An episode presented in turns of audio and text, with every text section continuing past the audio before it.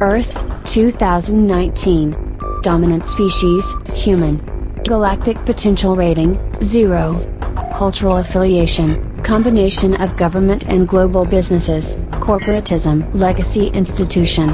Species still conservative, superstitious, and religious.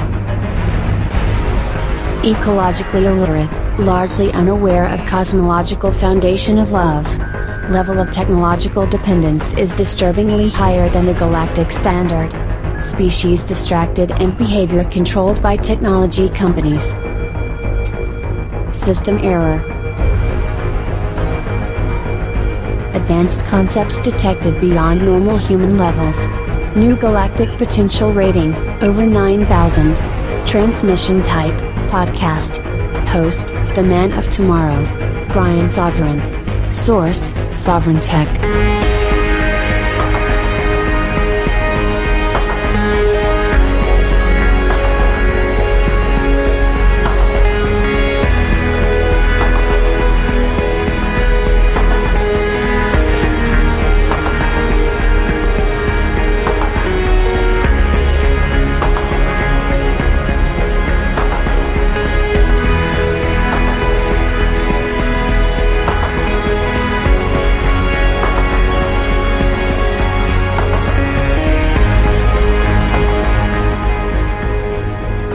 You know, rock climbing.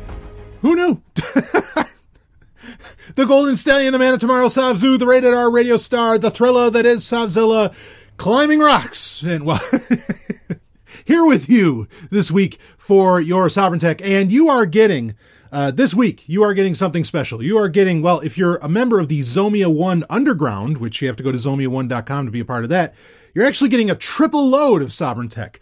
You're getting this episode of Sovereign Tech. You're going to get another episode of Sovereign Tech right after because I always make good and make sure you get all the episodes that you need. Woo!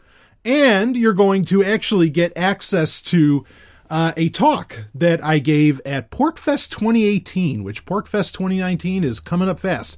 Uh, but a talk that I gave there about reclaiming privacy in the mobile world and uh, well, anyway, it was a very interesting talk, and I was it was very graciously recorded and great audio done uh, by dear friend of the show and dear friend of mine, that being uh, Ryan Taylor, uh, who you want to follow on YouTube uh, if you if you haven't. Uh, it's ADJY Leak, I believe is his name is his handle on on YouTube. Maybe I'll, I'll, put the link in the show notes for his channel. But regardless, you're going to get all that today in one day. You get all that stuff. What we used to call a triple load on uh, we used to have double loads like if i knew i'd be away for a week or something like that this is a triple load of sovereign tech that you're getting in one day baby. Uh, and all kinds of excitement and all kinds of things to get into and talk about. But you know rock climbing. So I've been, uh, you know, engaging in some different pursuits, perhaps, than I, I had uh, previously. I mean, you know, I've scaled some walls and things like this when, uh, unfortunately, I was in the military. Uh, but yeah, rock climbing, you know, and doing the whole thing with the belay and, you know, and all that business, very new for me. And, uh, well, I'll tell you, I mean, those that know me or have listened to Sovereign Tech for a while, I'm very much into fitness. Uh, and I mean, I have pretty good upper body strength certainly that came into play. I mean, I, you know, I work out my legs. Actually, I do a leg workout three days a week. So it's not like I don't do that either. But man, like, there's points where I'm just going up this wall, you know, and they have the handles and everything. It's not like real, you know, this isn't, uh, this isn't Captain Kirk in Star Trek 5, uh, you know, c- climbing El Capitan or anything here. But, and I did do some bouldering at this place too. But anyway, you know, I'm like, there's just one point where I'm just like reaching out and I'm just pulling myself up like a pull up. pretty crazy. But anyway, uh, you know, certainly it was a lot of fun, uh, something I'm not used to. And at some point, maybe I'll talk about a little bit more because, wow, I mean, I was really, and, and look, we have a great opening story to get into that I will get into. But I like to think that in the workouts that I do, okay, and I work out, again, pretty much seven days a week. In the workouts that I do, that I work out, you know, all kinds of muscles. And I've, over time, over the years, I've felt muscles that I never knew I had. But now I felt even more muscles that I never knew I had. In fact, the thing that was the most sore for me was my fingers, or were my fingers. And if, uh, well, I'll tell you what, if you're a Sovereign Tech listener, why don't you go ahead and email me, bbs at sovereigntech.com. Tell me if this is normal, because I'm not going to go to Google to search that up, and I'm sure as fuck not going to ask Google Assistant why. Woo! Because holy shit. Uh, well, let's get into our lead story. And the lead story here is uh, actually, well, I'm, I'm, linked to it from uh, from Android Police and uh, Rita El Khoury, if I pronounced her name correctly. Uh, this is really, really fresh. Uh, she seemed to be doing the kind of the, I mean, this is a bit of independent journalism here on this. And not that it's exactly anything new. This was a feature set that we kind of knew about. You know, talking about feature sets. Oh, fucking. Yeah, I mean, look, Android Police is a fine and dandy news source. I mean, I have referenced them many times on this show. They do great work. They do a lot of independent work. They don't just copy other people, they do independent research. Uh, and I give them all the credit in the world. I don't really mean to knock them. Okay. But like when there's a new beta for a new version of Android out, like right now the beta for Android Q is out, which actually that beta is going to uh, it's not going to just be like on pixel phones. I don't think they're going to even bother with uh, any like the nexus 6 or 5 or 6p or anything maybe the 6p will get it still i'm not sure. But anyway it's not just going to be on the pixel phones. It's going to be on other phones um, that get regularly updated to the latest version of android. Now i haven't seen a complete list of what these are but this may speak well to android one phones um, where you know that that they are guaranteed by their manufacturer, say Nokia or Moto, you know Motorola slash Lenovo or uh, whatever, you know that that you may be able to try the beta on those phones as well. I'm not certain on that. There hasn't been a complete list, but that could be happening. But right now, I know the Pixels already can the Pixel phones can already get the beta of Android Q. Now, I wouldn't me personally, unless it was a uh, you know a throwaway phone, like a phone that isn't my daily driver. I would I don't use beta software ever if I can fucking help it, and that's a long-standing sovereign tech tradition um, because you know it's beta and we're all about securing our shit and you know privacy and everything. Uh, apps in beta are just that they're in beta. There's features that have bugs that are getting worked out that could be antithetical to your security slash privacy. So we you know we don't bother with that. But regardless, anyway, when a new version of Android comes out, like Android Police, they're they're like they'll write an article. You'll get a million tweets in a day, and they'll write an article for like every little feature. Oh, there's a toggle here, and there's a toggle here. You know, obviously soft toggle or soft switch, but there's a toggle here, toggle here. Can turn on this, and it's like, oh my fucking god! Like, I mean, it, it's the worst news day. I mean, I guess it's great for them, and I'm sure. I don't know I get it. I understand you want to try out new operating systems and all that. And you want to try out new software. There's an excitement in that. Um, I mean, I don't think there's really, and we're getting we're getting kind of lost in the weeds here. I don't really think there's an excitement in new versions of Android, or really, there's no excitement in new versions of Windows. There's no excitement in new versions of iOS. There's no excitement really much of those. Linux, different story. BSD, different story. So on. But yeah, I, I, just I don't get it because the only reason they do new versions it has nothing to. All of these features could just get added in to hell. Fuck, they could have been added into Jelly Bean. They could have been added into you know Android four point whatever. Okay, the reason is is that they keep going up numbers and they keep saying it's a whole new version. Part of it is to maybe get you to buy new smartphones, right? The other part is you know and and, and that's kind of a, a a byproduct of this is to make investors think that, well, Google's actually doing something or Apple's doing something. Because ultimately, these companies, especially in the corporate system that we live in, they don't have to please the customer. They only have to please the investors, okay, who quote unquote own the company. Uh, you know, because I mean, if the customers, you could say, well, but then the customers can, uh, you know, vote with their feet or vote with their dollar and walk away from the company. Uh, well, that's the problem is these companies are so, you know, are so fucking huge. They can lobby, you know, most other companies almost completely out of existence. So, yeah, sorry, it doesn't exactly work that way. But regardless, so they need to please the investors, and this makes it seems like, you know, though these companies are actually doing something, and the investors often are, well, not always. I mean, I've met some intelligent investors, but not so many, uh, or the VCs where, uh, you know, they can be not the brightest bricks on the block, as, uh, as I like to say. and, and uh, you know they think, oh look, they came out with Android nine, you know, and it reminds me of Tron Legacy. I've I've I've quoted this many times, where the CEO at the time, the the head of uh, of Encom in that movie where uh, actually Alan Bradley, the character played by Bruce Boxleitner, who's from the original Tron, you know, says, and of course from Babylon Five, whoo, uh, he says he says to the CEO, he's like, so what's the what's different about uh, the Encom operating system this year? He's like, well, we put a ten on the box, and that's exactly it. There's no fucking difference. They're they're just selling you bullshit. You know, I mean, sure, they might add in features, but there's no reason those features couldn't have been added into the previous one. It, it just drives me insane. Well, talk about a feature set that actually you're going to want to look out for. Okay, so yeah, anyway, it's anno- I get annoyed with all the, oh, Android Q can do this, Android Q can do this, blah, blah, and it, uh, why couldn't Android P do that. There is no reason why Android P couldn't do that. Not really. Uh, but that that's a well, by and large, that's not always true, but 90% of the time that's true. Anyway, speaking of feature sets, you want to make sure it's off. Make sure you have Google Assistant off. Okay, if you didn't already know that.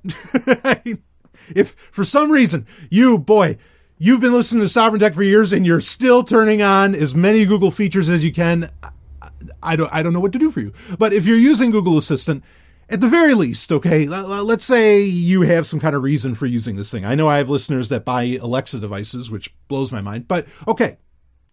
So you are using Google Assistant. Here's one thing I want you to watch out for. And this is, uh, again, great research done by Rita El Khoury here uh, for, for Android Police. And here's the headline Google Assistant can read your screen and offer contextual info. Just make sure you want it to. Oh, what is this? Google Assistant reading it here. Google's, Google Assistant does a lot of things. This invisible artificial intelligence residing partly inside our devices can answer all kinds of questions, control our homes, help us plan our day, play our favorite music, and with the addition of features like What's on My Screen and Google Lens, glean more from what we're looking at and provide contextual answers. You know, link is in the show notes for this. If you want to go back and just read that paragraph and just read it as Google can do this to you and tell me how you feel about that. You know, I mean, and, and keep in mind that, like I said, we live in a corporate system where, you know, tech giants, you know, giant, gigantic corporate, like gigantic corporations, you know, tech giants and, uh, you know, we're not talking mom and pop business here, but gigantic corporations and Google, or, you know, and the government, they work in conjunction, right? Via lobbyists or something far more nefarious, you know, pick your alphabet soup organization. Anyway, um, so, uh, yeah, reread that whole paragraph, okay? But let's read on. What you may not be aware of, and something I recently discovered, though it isn't very new, is that Assistant can read your screen even if you don't explicitly ask it to. That has the potential to be very handy, but also extremely creepy if you didn't know it was possible. So here we go. S- say you're talking to your friends on WhatsApp and they happen to, don't do that.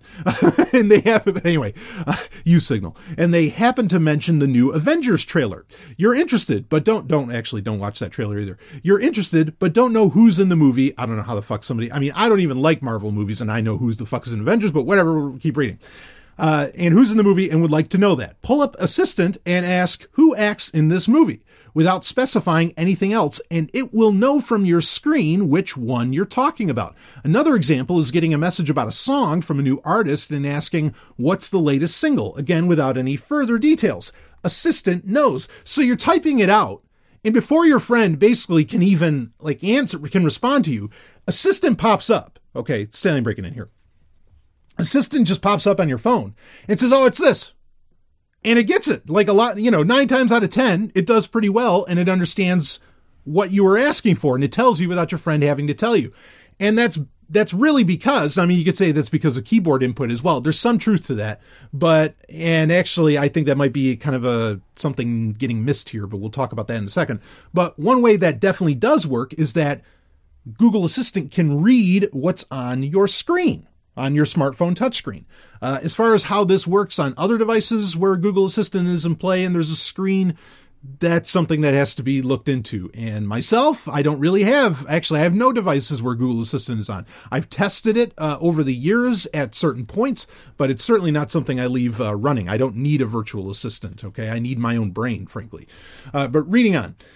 Before we start in, uh, waving the invasion of privacy flag, obviously, I want to point out two things. First is that in all cases, I'm not starting off with what's on my screen. That's the command. That's like the verbal command you have to give. But I am still giving Assistant implicit permission to see what's there and answer accordingly. Words like this, it, there, and that seem to tell Assistant that I'm talking about something. And just like it can infer what they point to in continuous conversations, it can also do it when there's no previous command. It knows it should look for context somewhere, and the things on my display are the ones that make the most sense. Now, standing break in here for a second. To say that, that like Assistant has to do that by reading your screen, it would seem to make far more sense that it would do that based upon what you're typing into Gboard or SwiftKey or whatever. Um, in fact, I mean, this raises a lot of questions. Of course, the touchscreen keyboard has been a privacy exploit, shall we say, um, that I've raised the banner on for years on this show. That is always kind of a concern. Like, even if you're using Signal, well, if Google is collecting everything that you're typing in on, you know, on Gboard, on the, you know, the touchscreen keyboard, what good is Signal's encryption at that point, right? I'm not saying don't use Signal. That's not what I'm saying at all. I'm just saying be aware that this can very much be a reality. Of course, some apps will ask for like an incognito keyboard, right?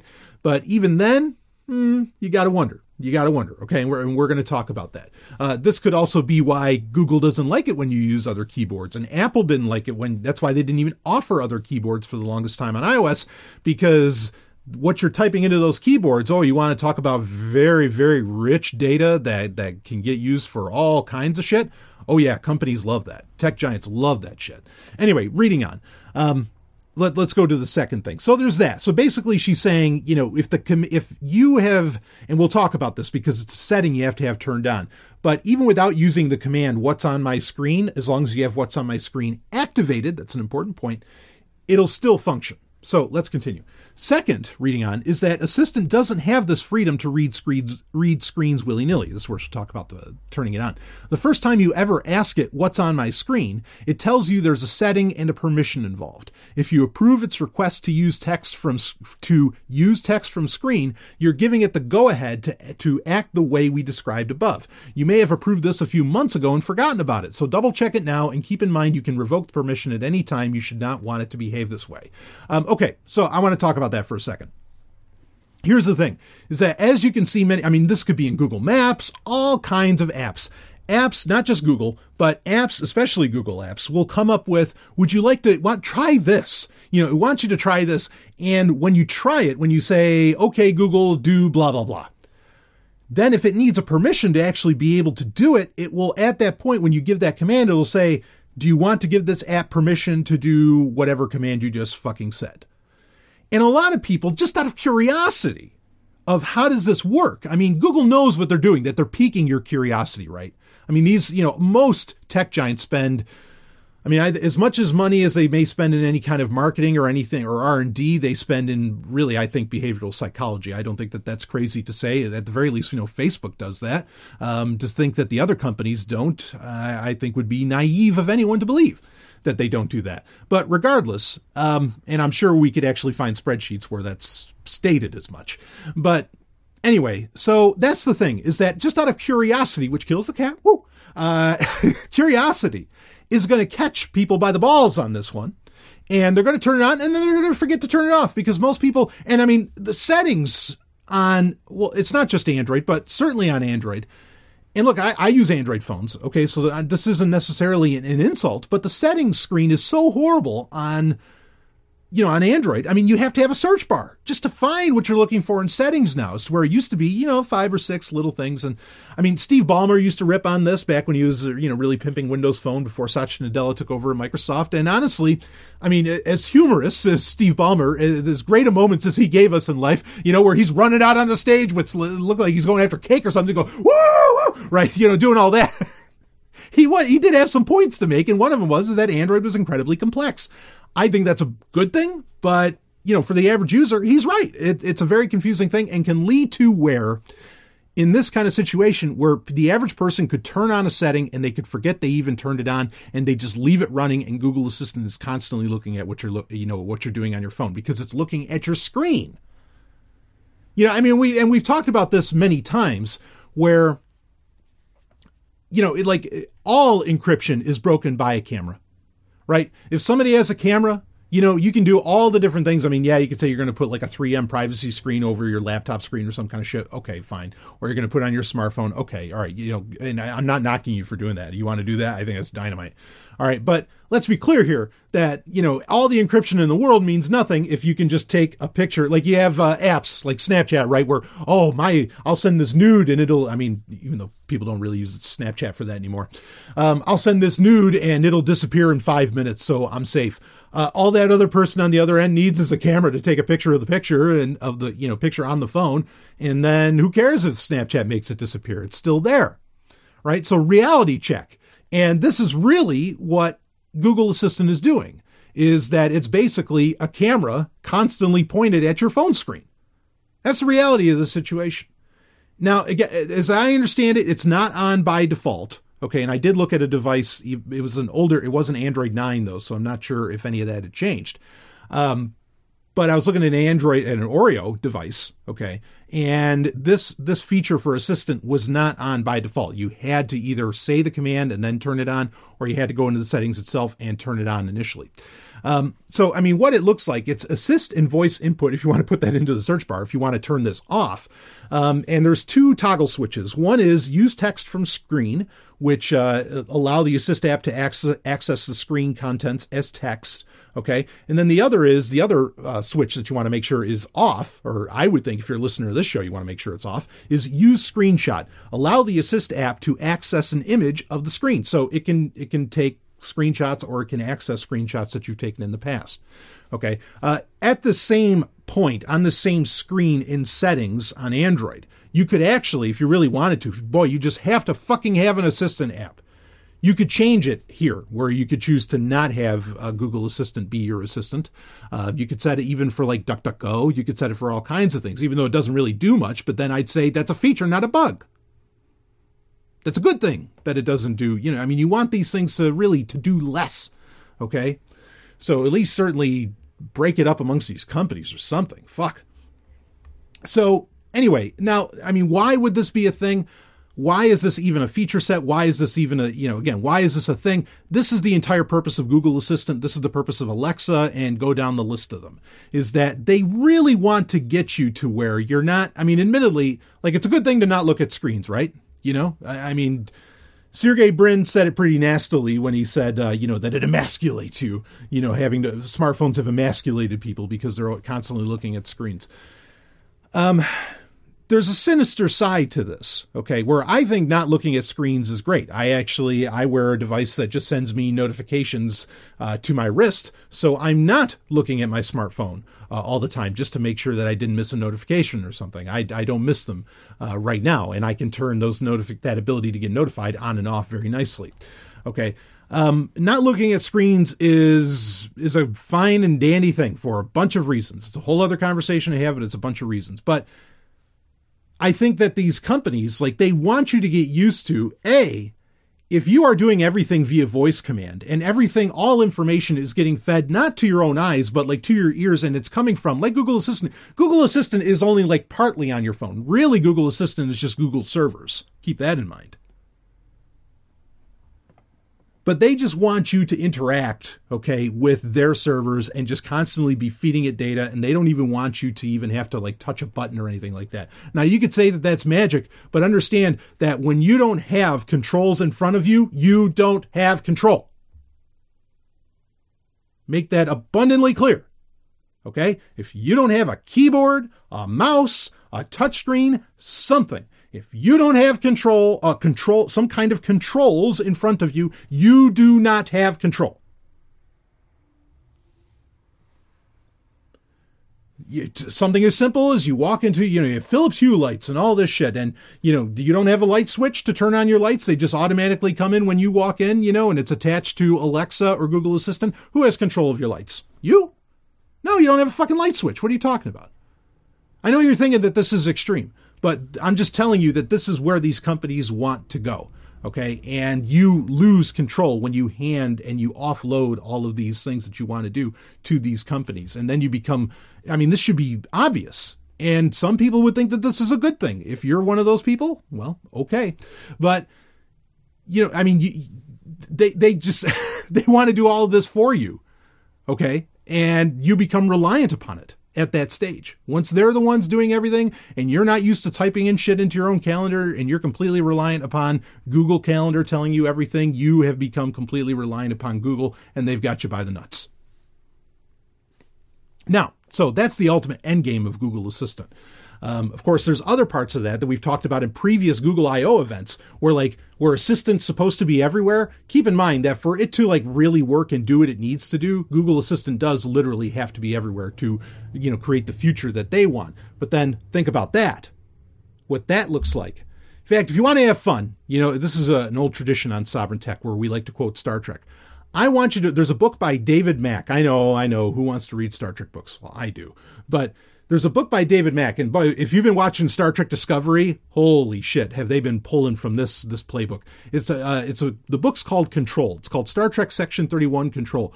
Read that, and then you can find out. Like that gives you a picture of what it can be like to have Google Assistant fucking everywhere right? Or like last week, how we talked about, you know, 5G and, and well, I, I, titled the episode Skynet now with 5G. I mean, think about these things. But anyway, I'm getting way off into the more dystopian aspects of this. Let's just talk about the reality of the situation. So this is something that you have to turn on. Um, but keep in mind that that's a soft switch, right? Like th- those are those are little toggle switches that you have to do on the touch screen. There's nothing and we've seen this plenty of times where Google has remotely turned on Bluetooth on phones without people's knowledge and so on. There's nothing to keep Google or whoever has access to Google or authority over Google to just do this anyway, to just see what's happening on your screen as is. Um, that that should bother you. You know that this is even possible, regardless of whether or not you have to flick a switch. If it's if it's possible to do in the software, it can really and and it and it relies upon a soft switch Okay, it's just into the you know. It, there's no hard switch to turn this off somehow, which I don't even know how you hard switch this shit off, unless it like killed the entire chip that, or you know, and it's not even a chip. It's uh, it's on the onboard storage of where Google Assistant is, or maybe if it killed the no. Well, one thing you could kill is, I mean, now smartphones have voice coprocessors, right? So if you had a kill switch for the voice coprocessor, okay, fine, maybe then you'd have some control. But otherwise, this is a soft switch, and basically, if the operating system can do it at any given time, it can be done. So keep that in mind. Okay, that that effectively your phone and everything that's being seen on the screen is potentially owned if you're a target. I, I think in general this is a you know maybe kind of an exp- well it's not expensive. I mean they just send out a command like they did uh, with Bluetooth where they turned on everybody's Bluetooth. Um, you know, at like 6 a.m. in the morning, or they turn on a lot of people's Bluetooth uh, at 6 a.m. in the morning. That was a fucking fiasco for Google last year. But regardless, you know, it's not like expensive to do, but it is a thing that would uh, would take a little time uh, for you know, or maybe I don't know. It's not something I'm sure that they just have like running all the time because you don't have that much server space in the world. So you probably have to be a target. But if you think you're some kind of a target, or if you're on a fun little list and maybe you're at the top of it, kind of like the Golden Stallion, uh, this could be an issue. Okay. Now, uh, what's interesting is is that, and Android Police did Rita here. She did the work on this. If you go to myactivity.google.com, none of the uh, you know what's on my screen data is located at myactivity.google.com, which is where you're supposed to be able to control. This was a big, oh, Google lets you control your data. And, and remember, everybody, oh, Lifehacker, everybody's like, here, you can delete your data right off of myactivity.google.com. Isn't that great of Google? They care about your privacy like a fucking, are you kidding me? Slap nuts. they don't care about any, any of that at all. I mean, and, and so here, all this data, none of that shows up on myactivity.google.com where you're supposed to be able to delete everything that Google collects about you. I guess Assistant must run under, under different rules. what, what else am I to assume here? So that's a problem. Um, another question that they bring up, okay, is that if you have if an app say like uh, signal has this and it's a fine feature signal has the ability and i think telegram does as well where you can you know put hit a checkbox that makes it so that you can't take screenshots within the app. A lot of other apps have this as well. Whether i don't know if that can block google assistant. If you have google assistant on and you have this what's on my screen feature turned on it's uncertain whether or not it can still you know, if it can still read your screen, even if you've turned off screenshots. I mean, at the end of the day, based upon everything that we're saying, I would argue that I don't think that's going to stop anything. Just like I don't think incognito keyboard really stops anything, except for maybe from like little keyboard companies. I don't think it stops Google from knowing what the fuck you're doing or what, what the hell's on your screen. I'm not saying go throw away your smartphone or light it on fire. Okay, maybe I'm saying that, but I don't expect you to do that. okay? Be aware of this shit. Yeah, turn it off. Take the time to turn this shit off if you care about it. If they can still do it, sure, but at least you know you did your due diligence. And if it ever gets held up against you, I don't know, maybe there's some argument you can make in a law, in the court of law or something. I, I don't know.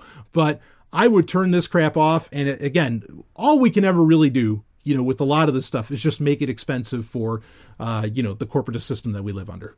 Okay, and if this helps make it a little more expensive, maybe, or a little more time consuming, that's time and money that could be the difference between your freedom and not. So, anyway, um, we'll wrap up this section of the show, but a uh, hell of a lead story there and uh, great work. I mean, nice discovery. That's a feature that's been around for a while. I knew about it. We talked about it uh, back when it was originally announced. Boy, that was, I mean, that was a couple of years ago that it was announced as an Android feature or within Assistant. And I was like, well, don't do that, you know, but but now we're finding out that, well, a lot of people might have turned it on and look just how well it works. I mean, Rita did in her research, she showed that like sometimes it gets things dead wrong. So the algorithm's not perfect yet. We can take some comfort in that. But folks, go turn this shit off. Anyway, I'll be right back with some more Sovryn Tech. Woo! Woo! Can you get enough of the man of tomorrow? I didn't think so. Well, now you're going to get even more, along with some of the hottest hosts and podcasts around, because now Sovryn Tech has become an entire network. Whew, Zomia One, the most rebellious podcast network in the galaxy, with bleeding edge shows covering science, technology, and even pop culture. Podcasts like Sovereign Trek, bringing you the latest and greatest in everything Star Trek. TIE Fighter Renegades, a Star Wars podcast, where the Man of Tomorrow and Robin Freebeard talk Star Wars like no other show out there the Hard and Fast podcast, where metal is king and the latest album reviews and interviews with the greatest acts in hard rock and heavy metal happen. And you can even become a member of the Zomia One Underground and get access to thousands of hours of exclusive content and shows. And this isn't Patreon, baby. Oh no, this is all happening on the premier podcast platform, Podbean. So head over to zomia1.com. That's Z O M I A O N E.com and become a part of the future with Zomia One and become a member of the Zomia One Underground. And while you're at it, download the Podbean app on iOS and Android. Be the future. Zomia1.com.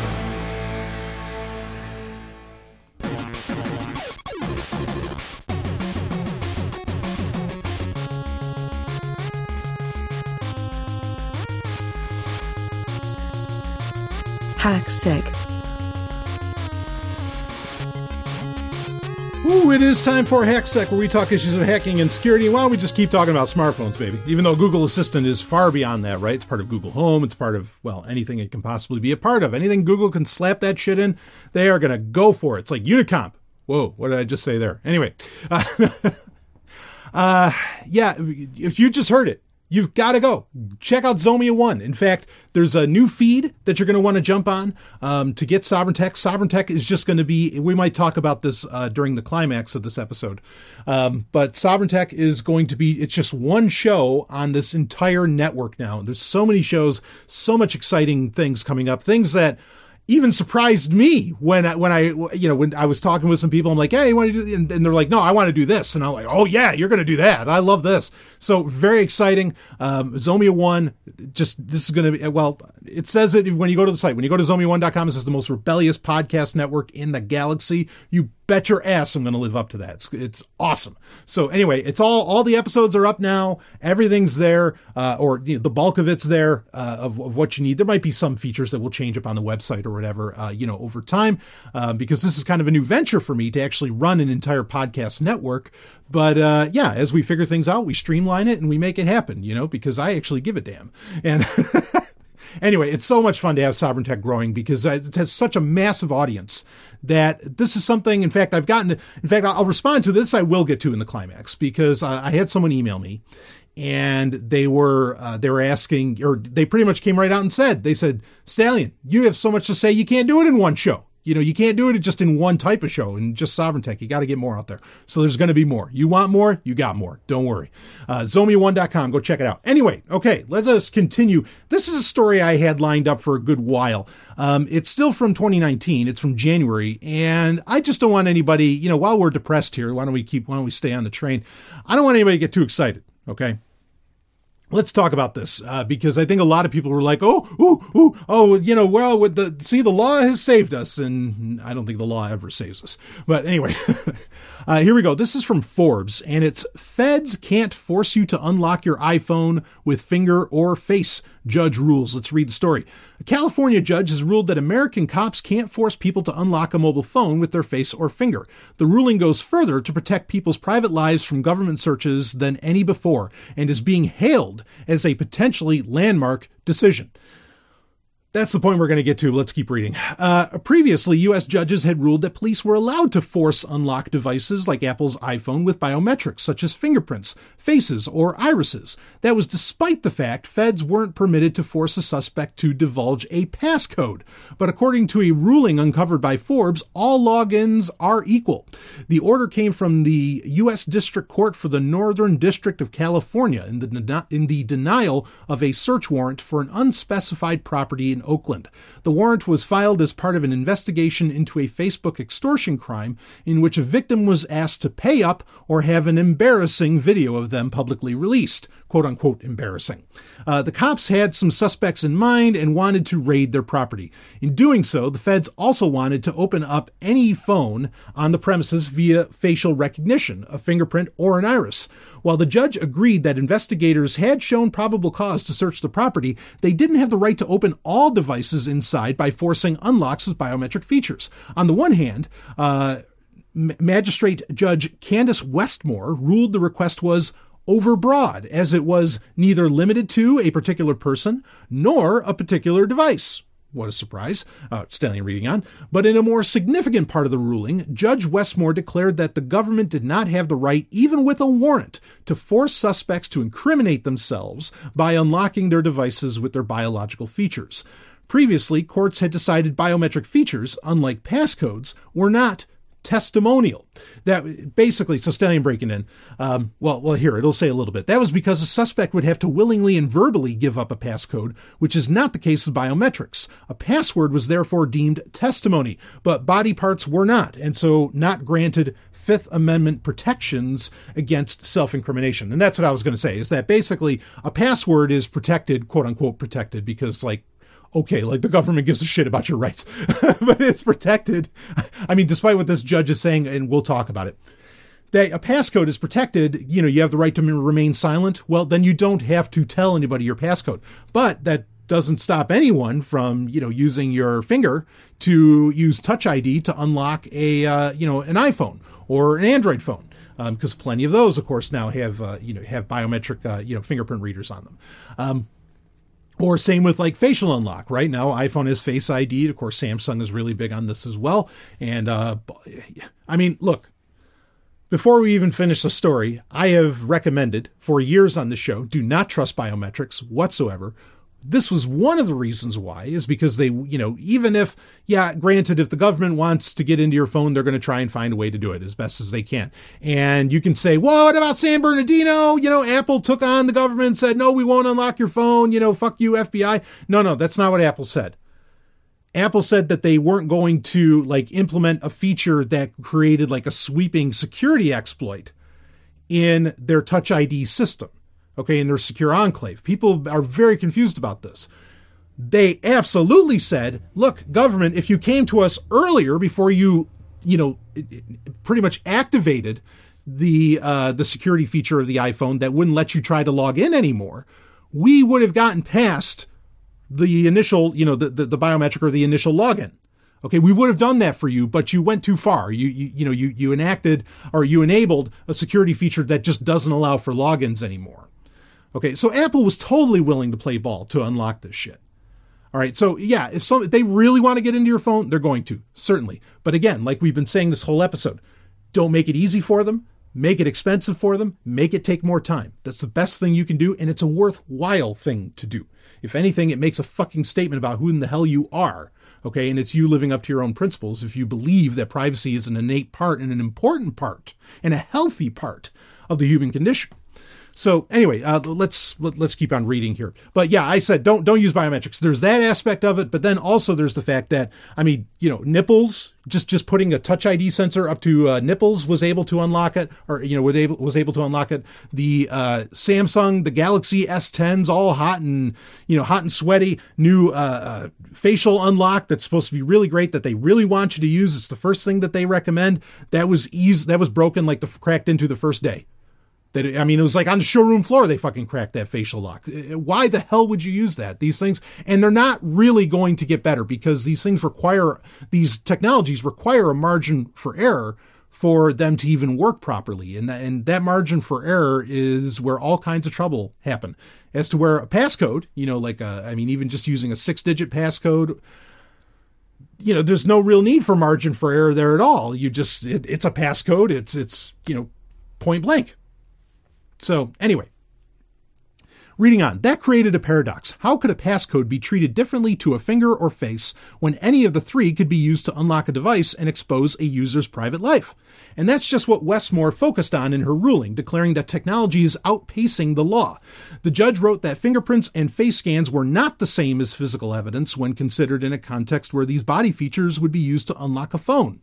Quote, if a person cannot be compelled to provide a passcode because it is a testimonial communication, a person cannot be compelled to provide one's finger, thumb, iris, face, or other biometric feature to unlock that same device, end quote, the judge wrote.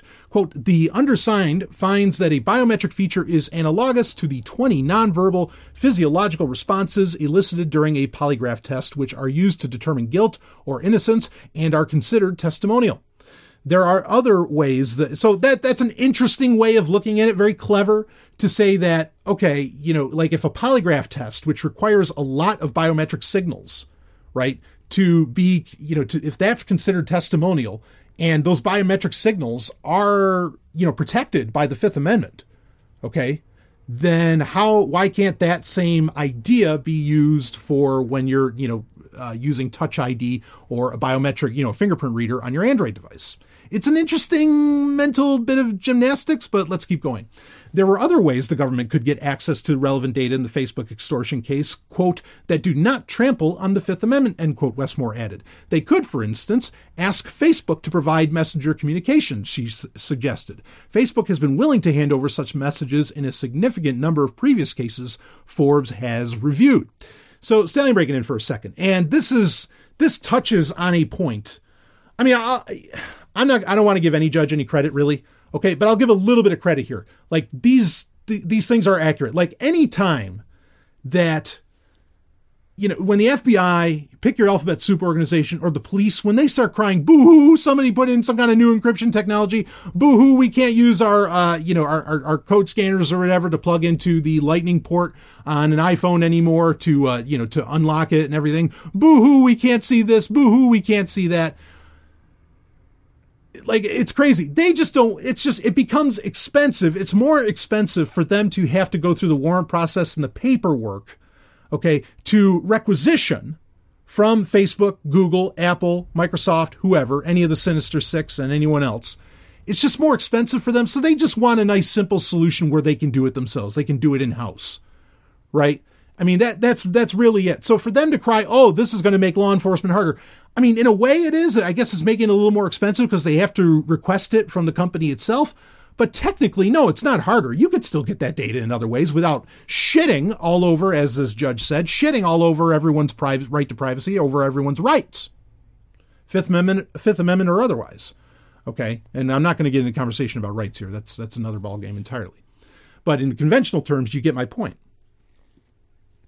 So it's an accurate thing to really to bring up and a, and a brilliant thing, uh, you know, to bring up that I, I hadn't even personally considered. But let's read on.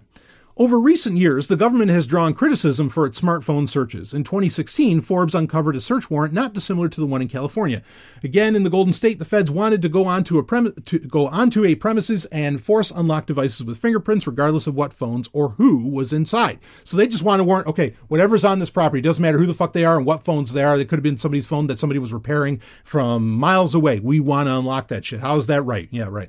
Andrew uh, Crocker, senior staff attorney of the digital rights nonprofit EFF, said the the latest California ruling went a step further than he'd seen other courts go. In particular, Westmore observed alphanumeric passcodes and biometrics serve the same purpose in unlocking phones. Quote, while that's a fairly novel conclusion, it's important that courts are beginning to look at these issues on their own terms, end quote, Crocker told Forbes.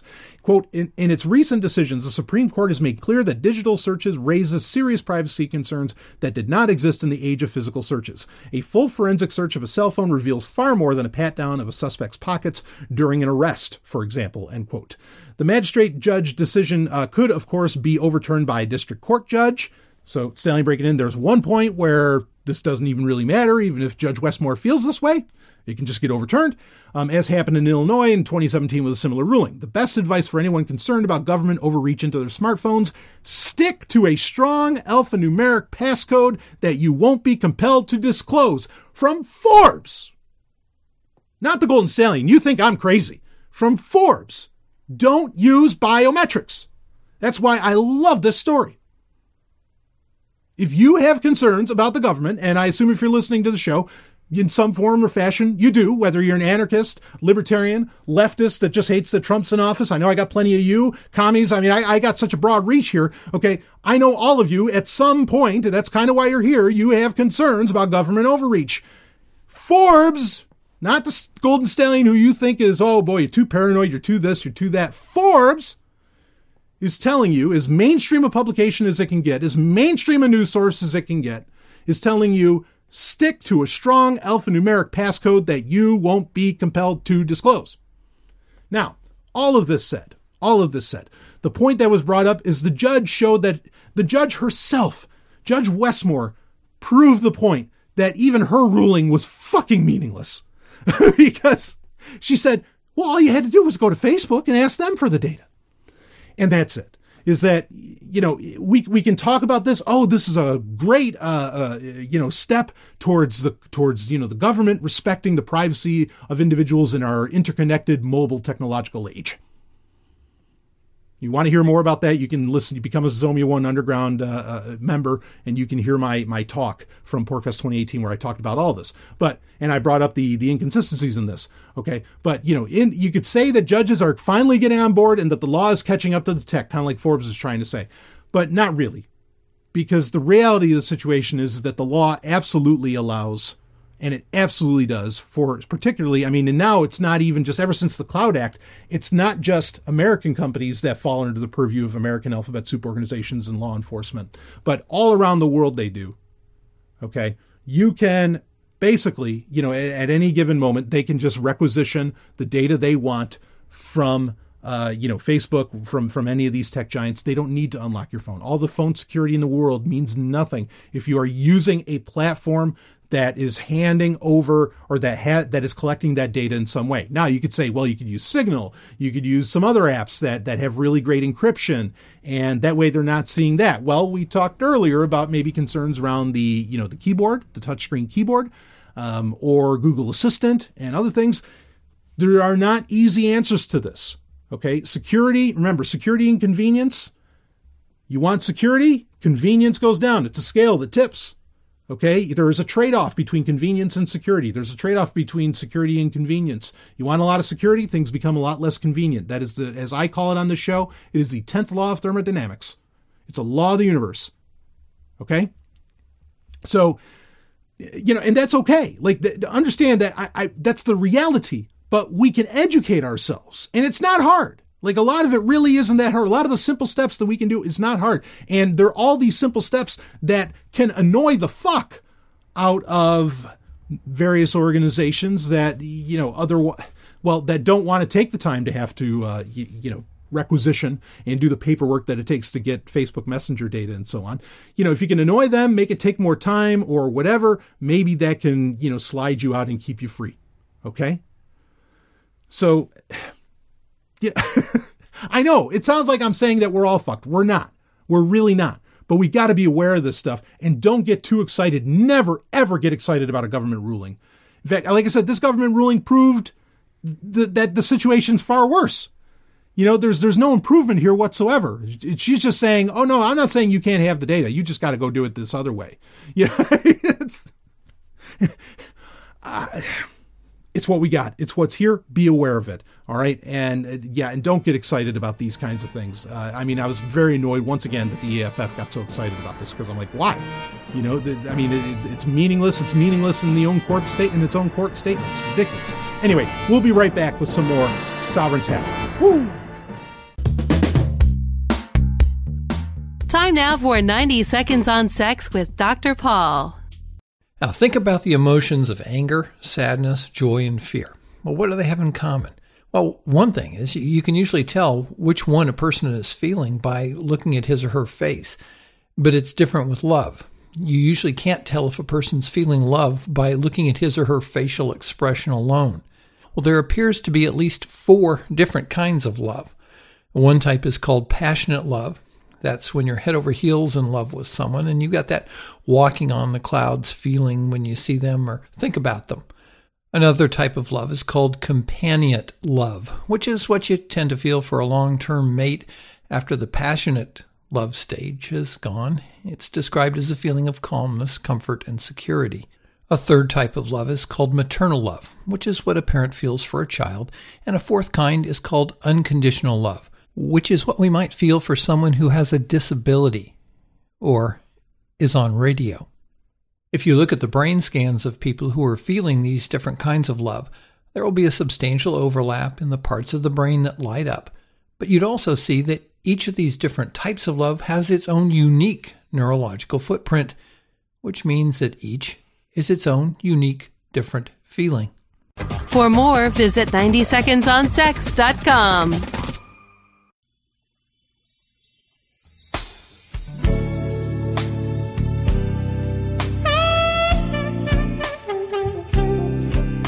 The climax.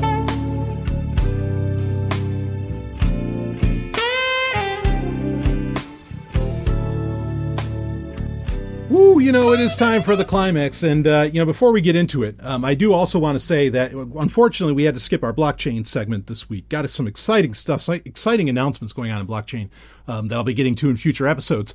Uh, but uh, anyway, and of course, you're getting a triple load uh, this week. if you're, well, again, you got to be on the Zomia One Underground to get the triple load, but otherwise you just get the double load, which, hey, that's not too bad either.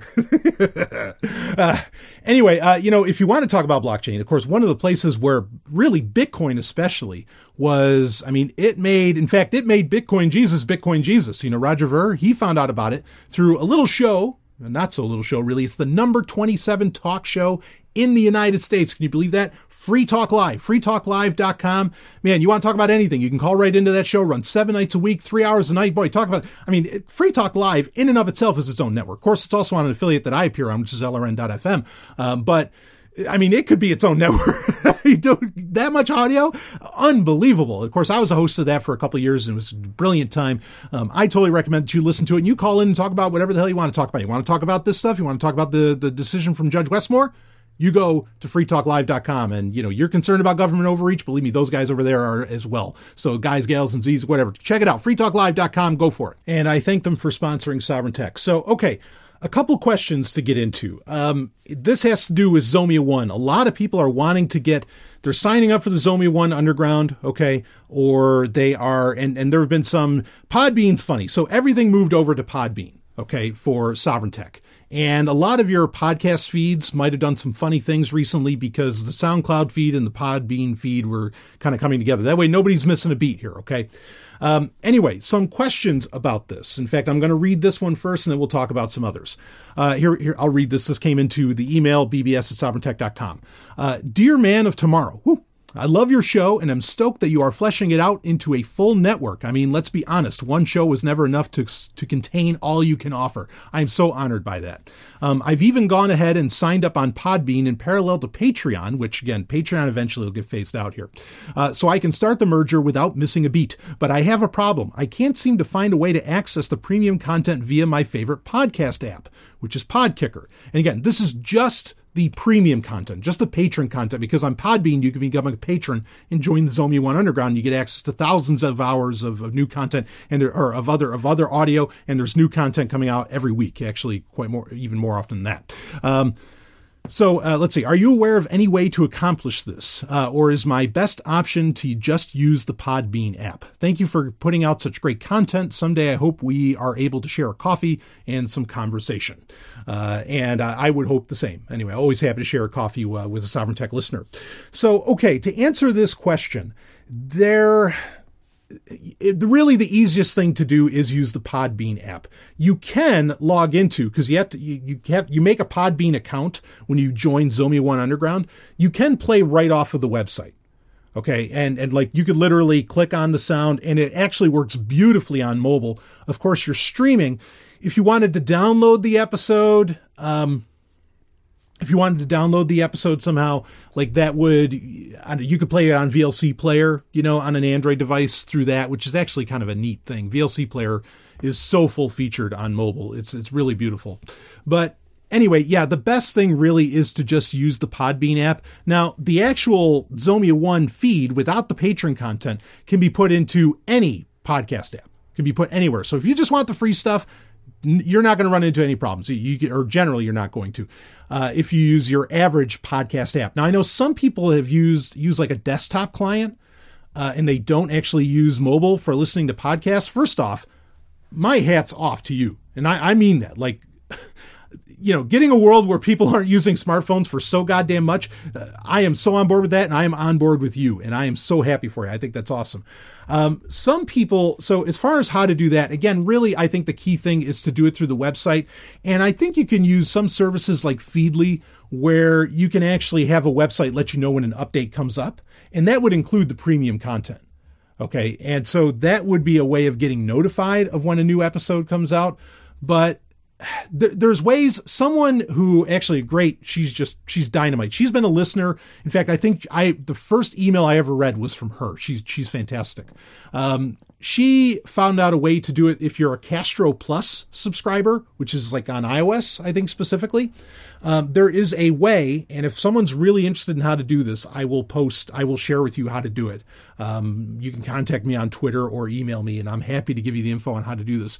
But she figured out how to get how to like sideload basically the um, you know sideload through Castro Plus, and that is working in conjunction with iCloud that will sideload the uh, premium episodes, the patron episodes into the app. Now, again, like I said, the free episodes, Sovryn Tech Prime episodes, and a lot of the other shows, the Hard and Fast podcast, Sovereign Trek, TIE Fighter Renegades, all those other shows and, and other shows that are coming, all of those are just available right in the main feed. That's that's not really an issue.